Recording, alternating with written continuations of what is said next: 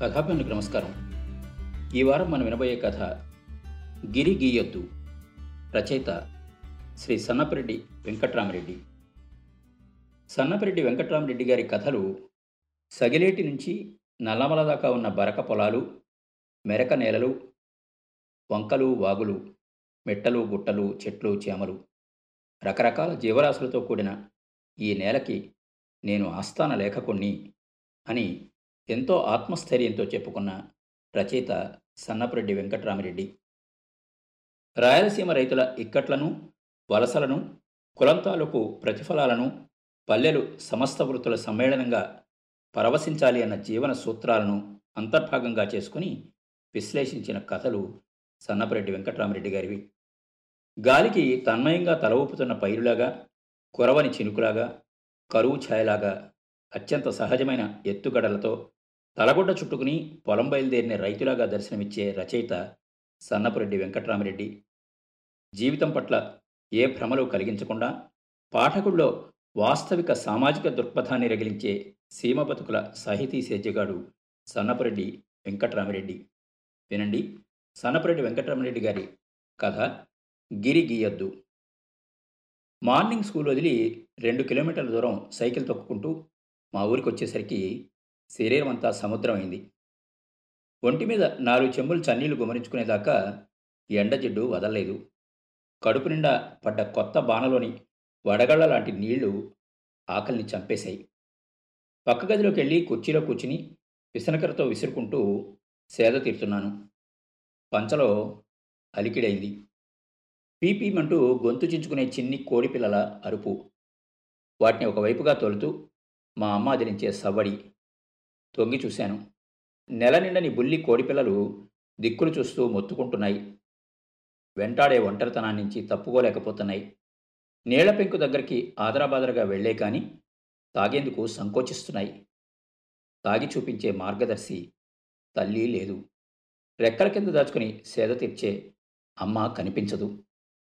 ఈ వైపు నుంచి ఆ వైపుకు పిచ్చుక బర్రమని వెళ్ళినా కూడా ఉలికిలికి పడుతున్నాయి.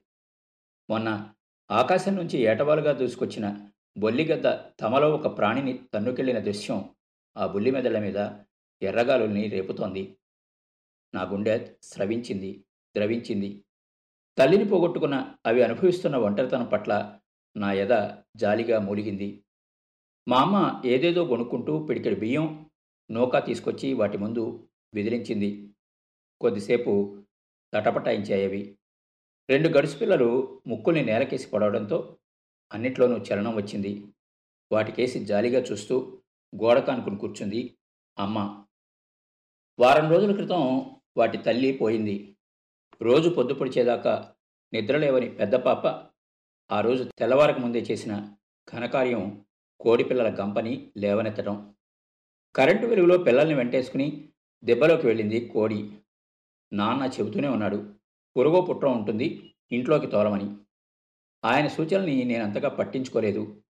బాగా తెల్లవారిన తర్వాత నేను నోట్లో పొల్లేసుకుని తోముకుంటూ అరుగు మీద కూర్చుని ఉంటే నాన్న చెప్పాడు దెబ్బలో కోడిపిల్లలు అరుస్తున్నాయి చూడరా అబ్బి అని. దెబ్బలోకి నడిచాను.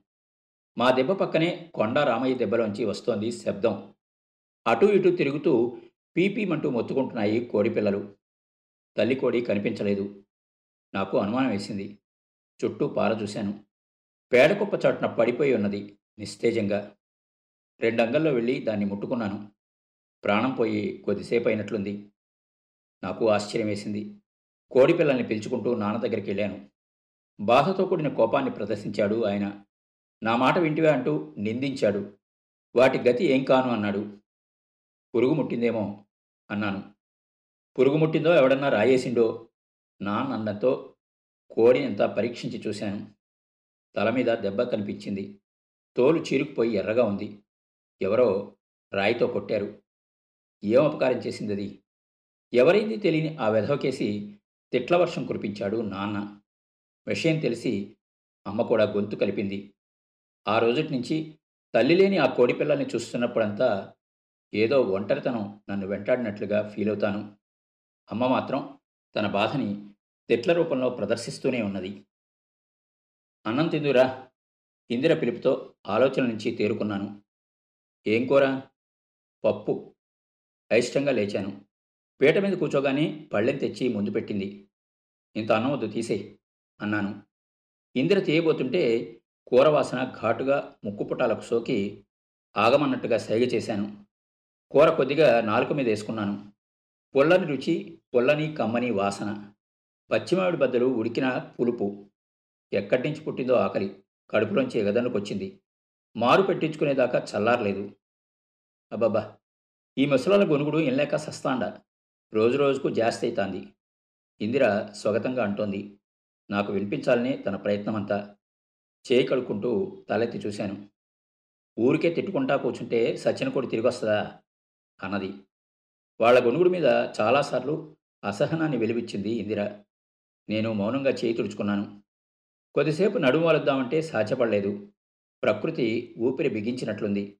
మిద్దెలో వేడి ఎక్కువగా ఉన్నది. కళ్ళంలోకి వెళ్ళాను. చింత వేప చెట్ల మీద దట్టంగా ఉన్నది. అప్పుడప్పుడు పొలాల మించి గాలి వీస్తోంది కానీ పొయ్యి మీద వేయించి పంపినట్లుగా ఉన్నది. అయితే ఇంట్లో కన్నా మేలే అనిపించింది. నీడలో కూర్చుని పుస్తకం తెరిచాను. ఏదో అలికిడయి తలెత్తి చూసేసరికి గంప చంకన పెట్టుకుని మా అమ్మ వస్తూ కనిపించింది.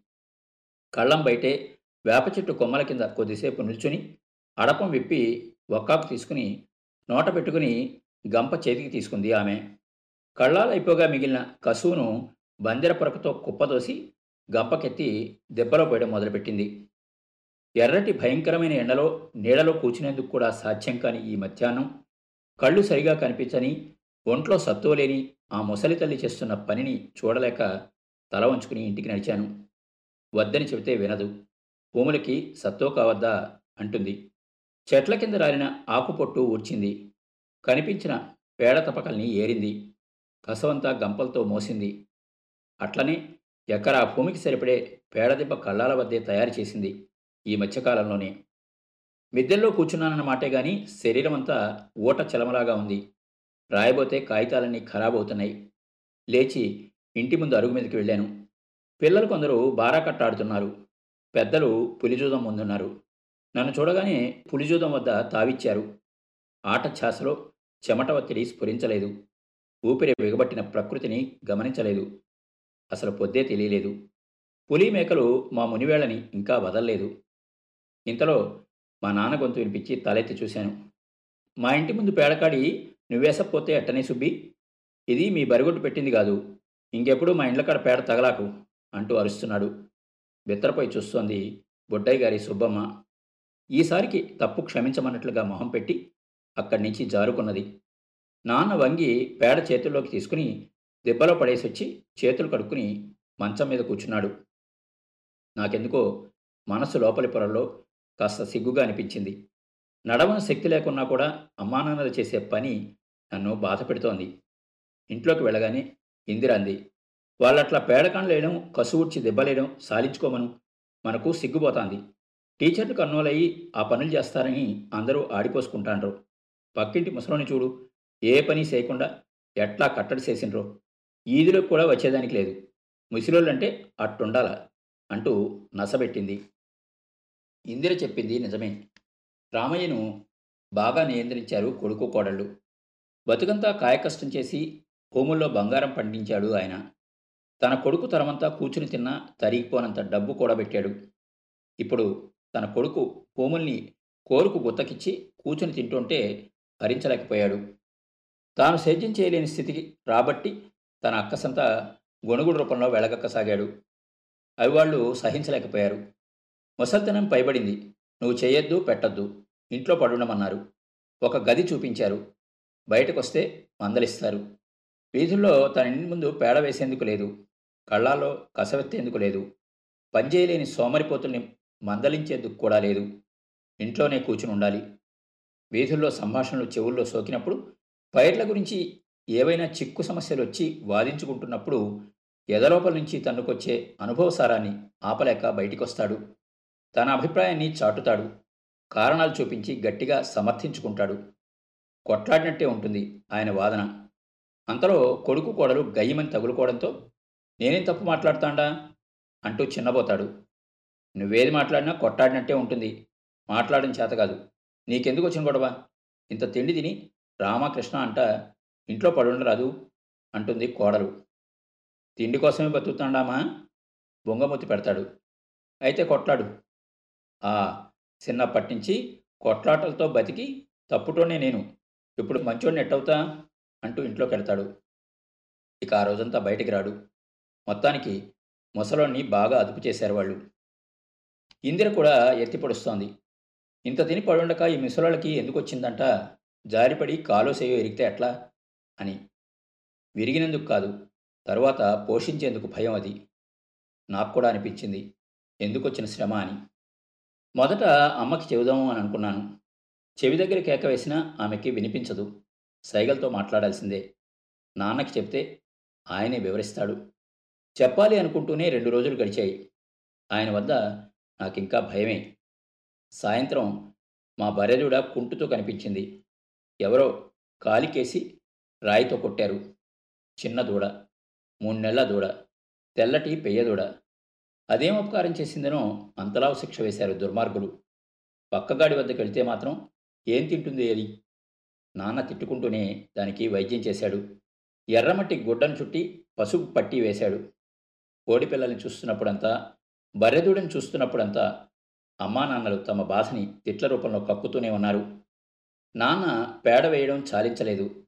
అమ్మ కసువు ఉడ్చడం ఆపలేదు. ఇందిర నా చెవి దగ్గర నసబెట్టడం మానలేదు. పక్కింటి ముసలోళ్ళలా వీళ్ళని కంట్రోల్ చేయాలని తహతహగా ఉంది ఆమెకి. నేను సాయంత్రం నాన్న దగ్గరికి చేరి గొంతు సవరించుకున్నాను. నాయన నేను టీచర్ను. నాకొచ్చే జీతంతో మనం బతకడానికి ఇబ్బంది లేదు. మీరు పేడేయడం కసువుడ్చడం చేస్తే నా పరువు పోదు అన్నాను మెల్లిగా. నన్ను పిపీలికాని చూసినట్టు చూసి చిన్నగా నవ్వాడు నాన్న. ఏడ్నుంచి నుంచి వచ్చిందబ్బి నీకు పరువు? అన్నాడు. మా బతుకంతా మట్టిలో మునిగినాం. పేడలో పొర్లాడినాం కసువులో మెసిలినాం. మట్టే మాకు దేవత. పేడే పరమాత్మ. మట్టిలో మా చెమట కలిస్తే ఇంత తిండి పుట్టింది.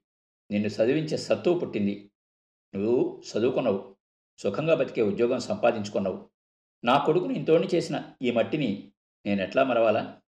ఈ పేడను మరిస్తే మా అమ్మను మరిచినట్లేగా? అన్నాడు ఉద్వేగంగా. మొసలి ముప్పు కదా జారి పడితే అన్నాను నసుకుతూ.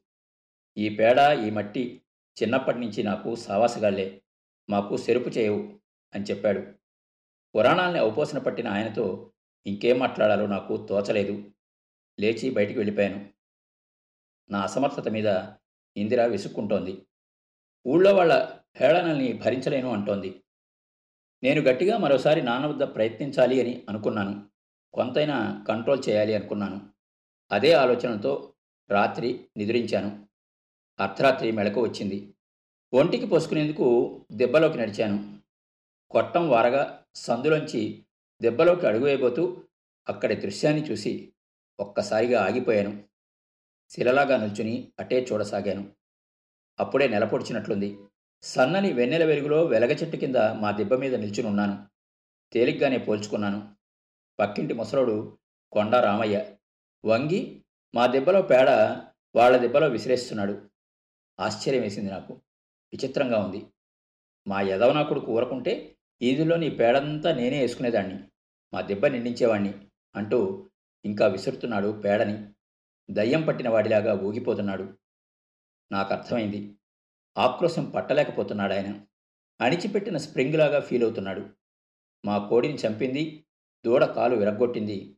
ఎవరో ఇప్పుడు తెలిసిపోయింది. పేడను వేసేందుకు కసవు ఊడ్చేందుకు కోళ్ళను సాకేందుకు దోళ్ళను పెంచేందుకు స్వేచ్ఛ కోల్పోని మా అమ్మానాన్నల మీద అసూయగా ఉంది ఆయనకి. తన సహజ వ్యాపకానికి దూరంగా గీచిన గిరిలో గడుపుతున్న జీవితం పట్ల ఆక్రోశంగా ఉంది. ఆలోచిస్తూ వెనుదిరిగాను. దీనికి అంతటికీ కారణం ఆయన చుట్టూ గీచిన గిరి. తెల్లవారేలోపు ఒక దృఢమైన నిర్ణయం తీసుకున్నాను. మా అమ్మా నాన్నల చుట్టూ ఎప్పుడూ గిరిగీసేందుకు ప్రయత్నించకూడదు అని. ఇందిరకి వివరంగా సది చెప్పాను. విన్నారు కదండి? సన్నపరెడ్డి వెంకటరామరెడ్డి గారి కథ గిరి గీయొద్దు. మరో మంచి కథతో మళ్ళీ కలుద్దాం. అందాక సెలవు. మీ కొప్పర్తి రాంబాబు విశ్రాంతి ఉద్యోగి ఇండియన్ బ్యాంక్ విజయవాడ.